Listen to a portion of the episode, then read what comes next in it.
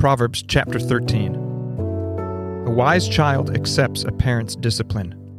A mocker refuses to listen to correction. Wise words will win you a good meal, but treacherous people have an appetite for violence.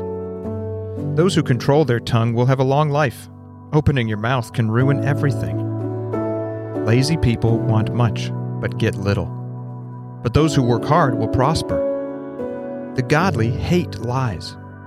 The wicked cause shame and disgrace. Godliness guards the path of the blameless, but the evil are misled by sin. Some who are poor pretend to be rich. Others who are rich pretend to be poor. The rich can pay a ransom for their lives, but the poor won't even get threatened. The life of the godly is full of light and joy, but the light of the wicked will be snuffed out. Pride leads to conflict. Those who take advice are wise. Wealth from get rich quick schemes quickly disappears. Wealth from hard work grows over time. Hope deferred makes the heart sick, but a dream fulfilled is a tree of life. People who despise advice are asking for trouble. Those who respect a command will succeed. The instruction of the wise is like a life giving fountain. Those who accept it avoid the snares of death.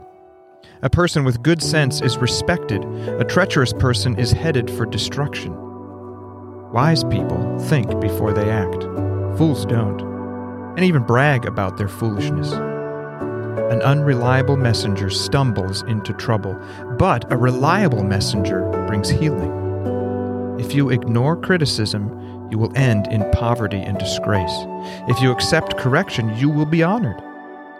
It is pleasant to see dreams come true, but fools refuse to turn from evil to attain them.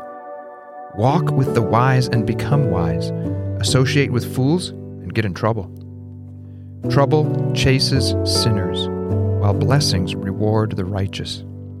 Good people leave an inheritance to their grandchildren, but the sinner's wealth passes to the godly. A poor person's farm may produce much food, but injustice sweeps it all away. Those who spare the rod of discipline hate their children. Those who love their children care enough to discipline them. The godly eat to their heart's content, but the belly of the wicked goes hungry.